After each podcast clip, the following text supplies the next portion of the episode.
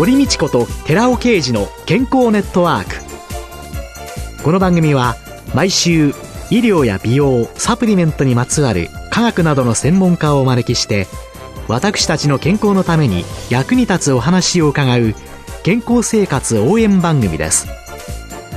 包摂体サプリメントと MGO マヌカハニーで健康な毎日をお届けする「コサナの提供」でお送りします。こんにちは堀道子です。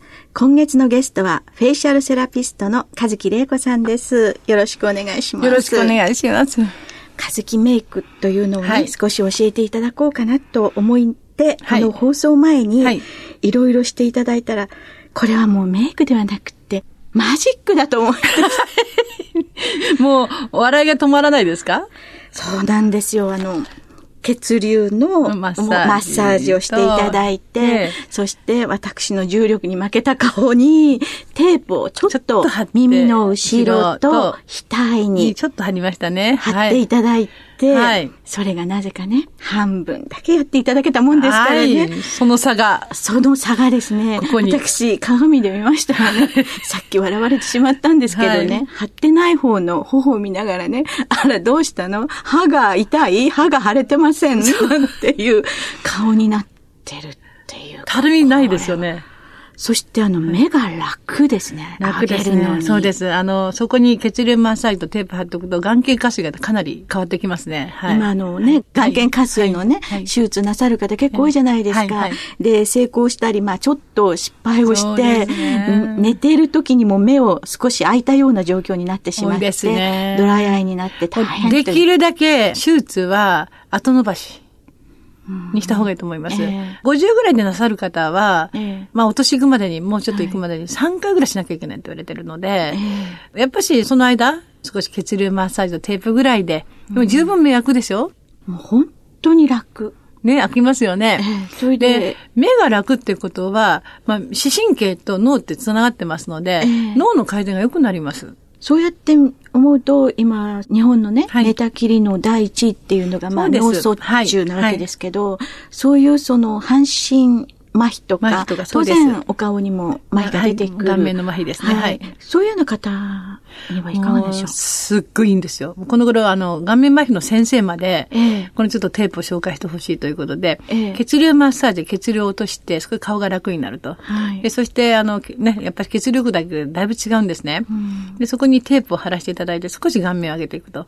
で、それは見えないテープですよね。どう見てもどこに貼ってるかわかんないテープ。え、手にですね、はい、先ほどテープを貼っていただいたんですけれどもですね、はいはい貼っていただいた時こそね、ここにテープって思ったんですけど、はい、今見たらもう何にもわかんないです。わかんないですね。段差もないですよね。はい、段差もなければ、当然透けてるから自分の肌との違いもないし。はい、空気通すんですね。皮膚の弱い方、ご病気の方、全然平気です。それをその顔面に貼られるんですね。で、そして顔少しお上げになって、あの、普通はあの顔面麻痺の方は、その白いね、割と重いテープでやってたんですけども、えー、表出れないじゃないですか、あのいっぱいテープ貼ってたら。そうですよね。顔面は楽になっても。それは給料上がらない。で、テープって痛いですね、取り外し。これは10ミクロンなので、取り外しは全く痛くないですね。これ取り外す必要があるんですか？まあないんですけども、えー、あの、取るときは取ったらいいんですけどもね、別にこのまま、えっと、何日つけても、そんなに、あの、害はないです。あ、まあ、ほっとけば。ほっとけば全然大丈夫ですけども、まあ、テープを上げになって、顔くって上がりますね。それで楽ですよね。えー、その後にこれ化粧ができるんですよ。この上に塗ったりができる？はい、できるんですよ。エンボス加工って加工してるんですね。だから普通はドレッシング加工なので、ツルツルですよね。これ入るんですよ。まあ、高心列の方とか。はい。えお顔に少しトラブル抱えてる方とか、あとデコボコですよね。はい。はい、ニキビ跡とか、あの、毛穴が大きいとかとか、凹凸が出てる時にすごく良くて、最初なんでこれ作ったかというと、リストカットだったんですよ。リストカットすごく多くなってきまして、どうも手術もできないし、メイクだけでも綺麗にならないと。で、今、広範囲なんですよね、リストカットの方が。はい、昔は2、3本ちょちょっとやってたのが、今、ブワーっともう両手やったりとかするし、もうそういう時にその段差がありますよね。で化粧って段差ってできないんですよ。段差があるとそこに屈折ができるので、うん、乱反射を起こしてしまうんですね。で、そこでこういうふうにテープを貼って段差をなくしていって、その上から化粧していきます。満足度がプーンと上がるんですね。うん、これも学会で発表してますけども、とにかく喜ばれてます。やっぱりその精神科の処方箋を受けたりしておりますとね、はい腕にね、はいいろんなもの巻いたり、暑い時にもはい隠してらっしゃる方うんうんうんいらっしゃるわけですよね。そうですねそういうような方に本当に薬局でもご紹介できたら、そうですね。もう簡単ですからね。ええで、もうしばらく置いといていいし、お風呂入っても取れないですから。腕見て、手見てるんですけど、全く本当にわからない。で、貼っててもそこに貼ってるって違和感ないですよあね。もう全然ないですね。ね、そこがね、このテープの面白いとこで、こういうことでね、ちょっといろいろイライラね、見た目でイライラなさる方いるじゃないですか。ちょっとどうしようとか。もうテープぐらいでいいのかなと。それでやったらもうあれしなきゃいけない、これしなきゃいけないって今日本の人すごいですよね。このテープっていうのは本当に13年かかりました。13年。はい、13年かかりました。最初の私が発案した時に、私の頭の中でできるんですけど、技術がついてこない。で、たまたま私の知り合いにテープの人がいてて、会社がありまして、それでどうかできないって言ったら、いやー、そんなの無理だよと。空気通して薄くて、段差がなくて上から化粧できる。ありえないでしょって言われて、それから、まあ親戚ですから言い続けたんですよ。できない、できないって言ったら13年目に、若い子がこんなん作ったんだけど、これってどうって言われて、みたいなのこれだったんですよ。もうまさしく13年前に私が頭に描いてたもうそのままだったんです。これで、彼らは、これ何の役に立つのって言ったんですよ、薄いだけで。ええいやー、これは人を助けるよ、と。まあちょっと任してっていうことで、私がやりました。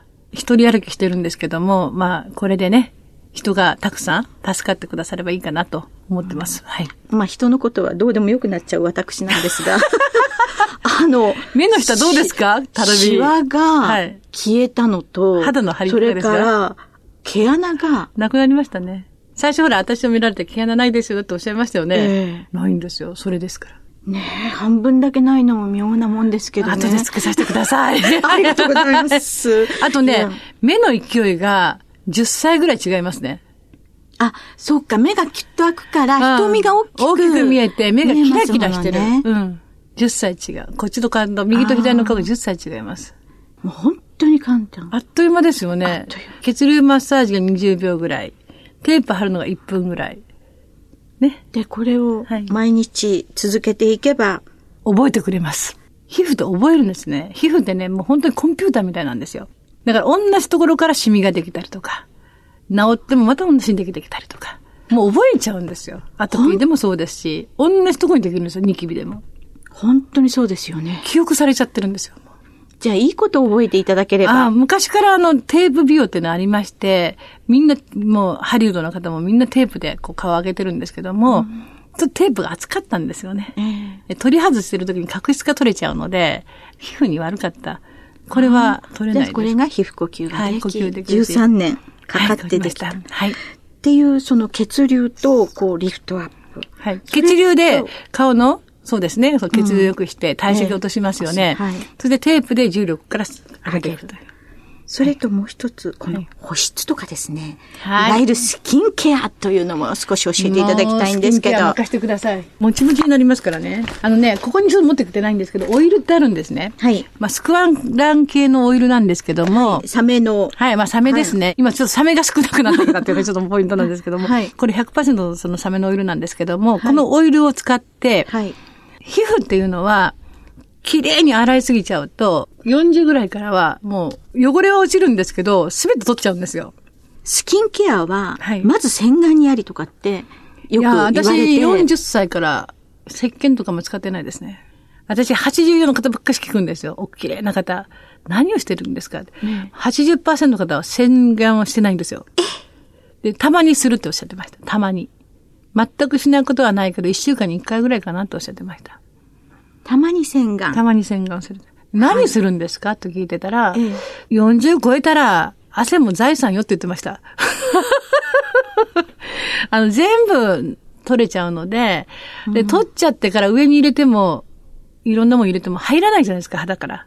体に中入っちゃったら、お風呂に入ったらすごい膨れますよ。もう体はシャットアウトしてるんですよね。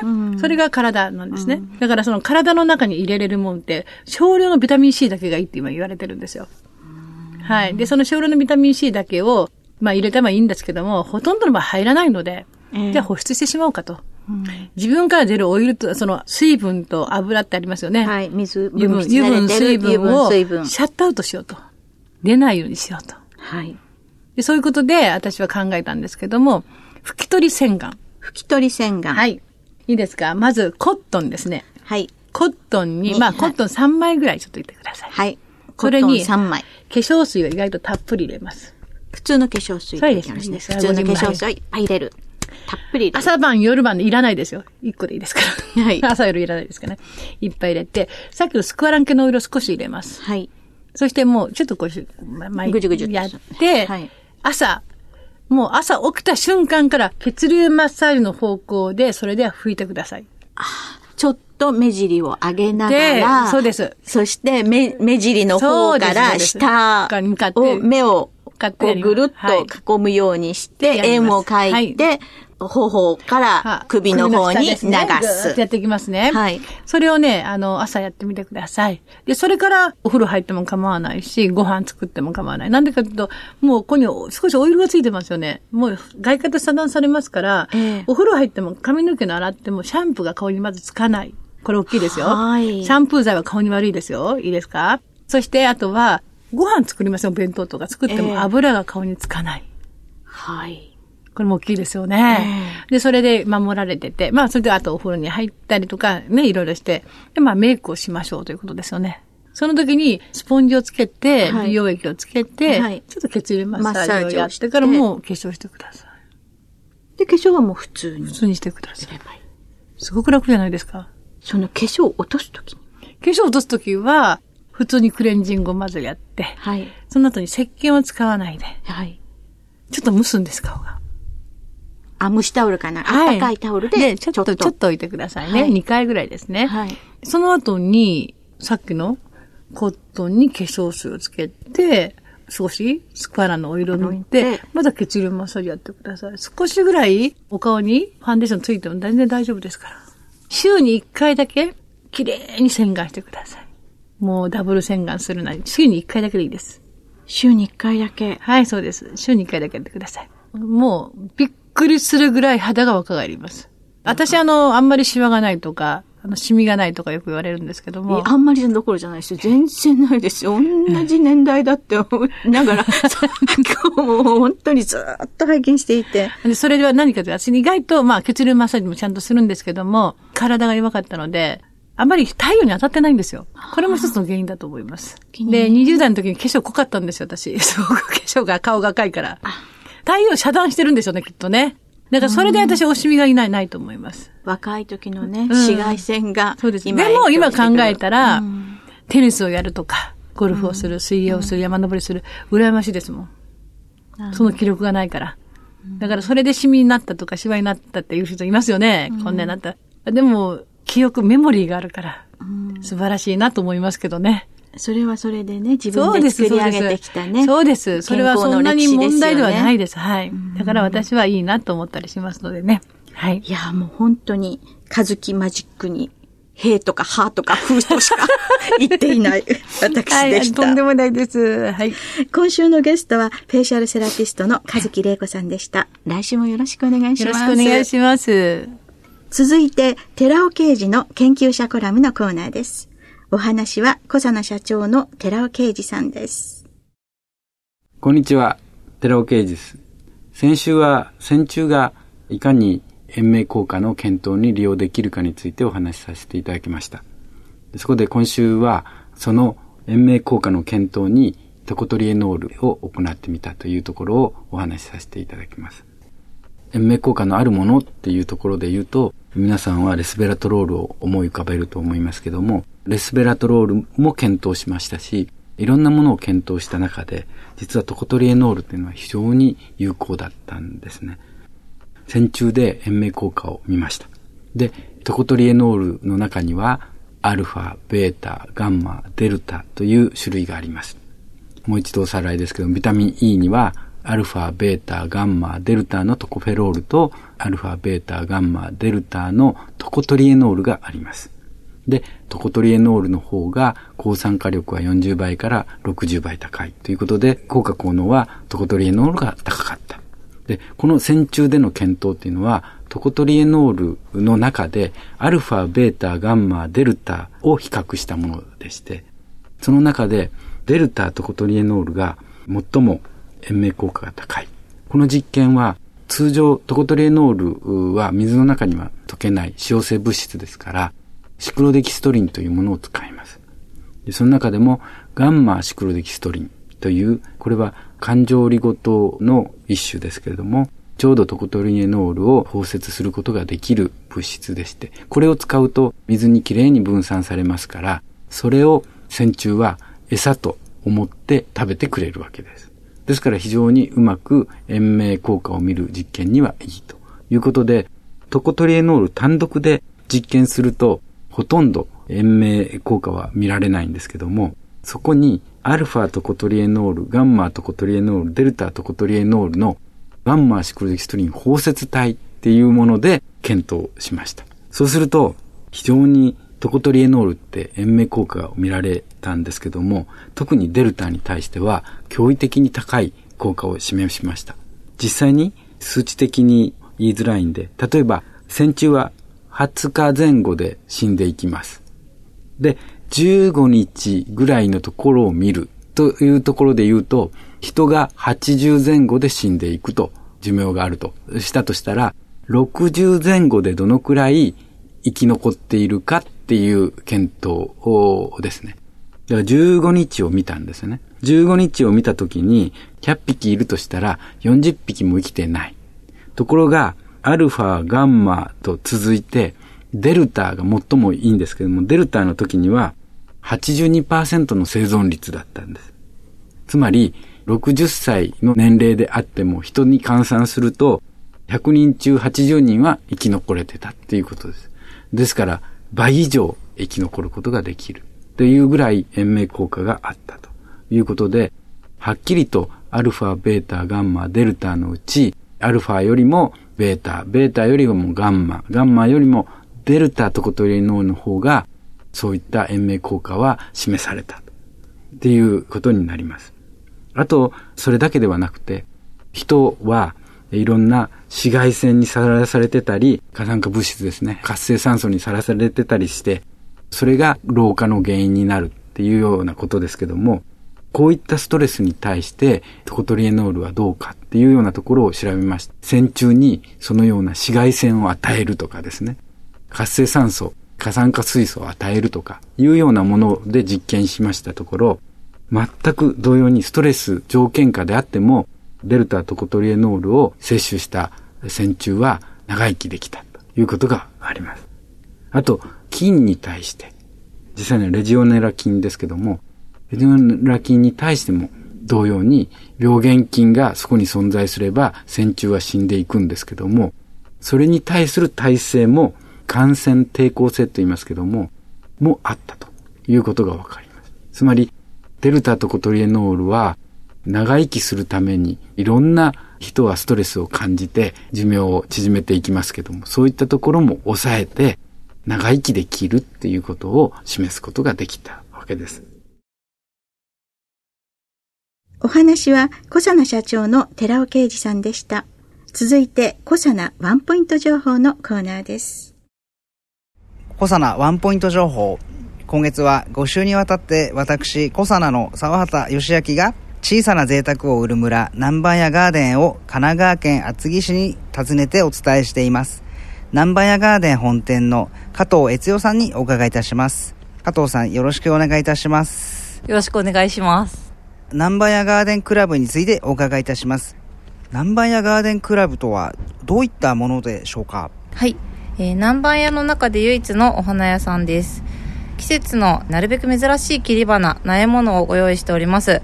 草花で季節お料理の小さな贅沢をご提案させていただいております。はい、ありがとうございます。この時期のおすすめは何でしょうか？秋のガーデニングがおすすめです。涼しくなるこの時期に、秋には多種のガーデン用の苗が入荷します。秋から冬のお庭作りからご提案させていただきます。加藤悦代さん、ありがとうございました。ところで、小川拓也さん、今回、リスナーの皆様にですね、プレゼントをご用意しているとお聞きしたんですけれども。はい、南蛮屋でのコーヒーでですね、オリジナルのドリップバッグの方、えー、3種類やらせていただいてます。その3種類の18枚セットの5名様にプレゼントをさせてもらいたいなと思います。ありがとうございます。この続きは来週お送りします。小サナワンポイント情報。今週は私小サナ沢畑義明が小さな贅沢を売る村南蛮屋ガーデンを神奈川県厚木市に訪ねてお伝えしました。小サナワンポイント情報のコーナーでした。南蛮屋さんからのプレゼントをご希望の方は番組サイトをご覧ください。健康ネットワーク堀道子がお送りしました。それではまた来週。ごきげんよう。ここでコサナから番組お聞きの皆様へプレゼントのお知らせです。漢字オリゴ糖によって包み込むことによって安定性と吸収性を高めたコエンザイム9点にメラニンの生成を抑え美肌に効果があると言われるシスチンを配合したコサナのナノサプリシクロカプセル化高級店シスチンプラスを番組お聞きの10名様にプレゼントします。ご希望の方は番組サイトの応募フォームからお申し込みください。当選者は11月5日の放送終了後に番組サイト上で発表します。コサナのナノサプリシクロカプセル化高級店シスチンプラスプレゼントのお知らせでした。堀道子と寺尾啓二の健康ネットワーク。この番組は包摂体サプリメントと MGO マヌカハニーで健康な毎日をお届けするコサナの提供でお送りしました。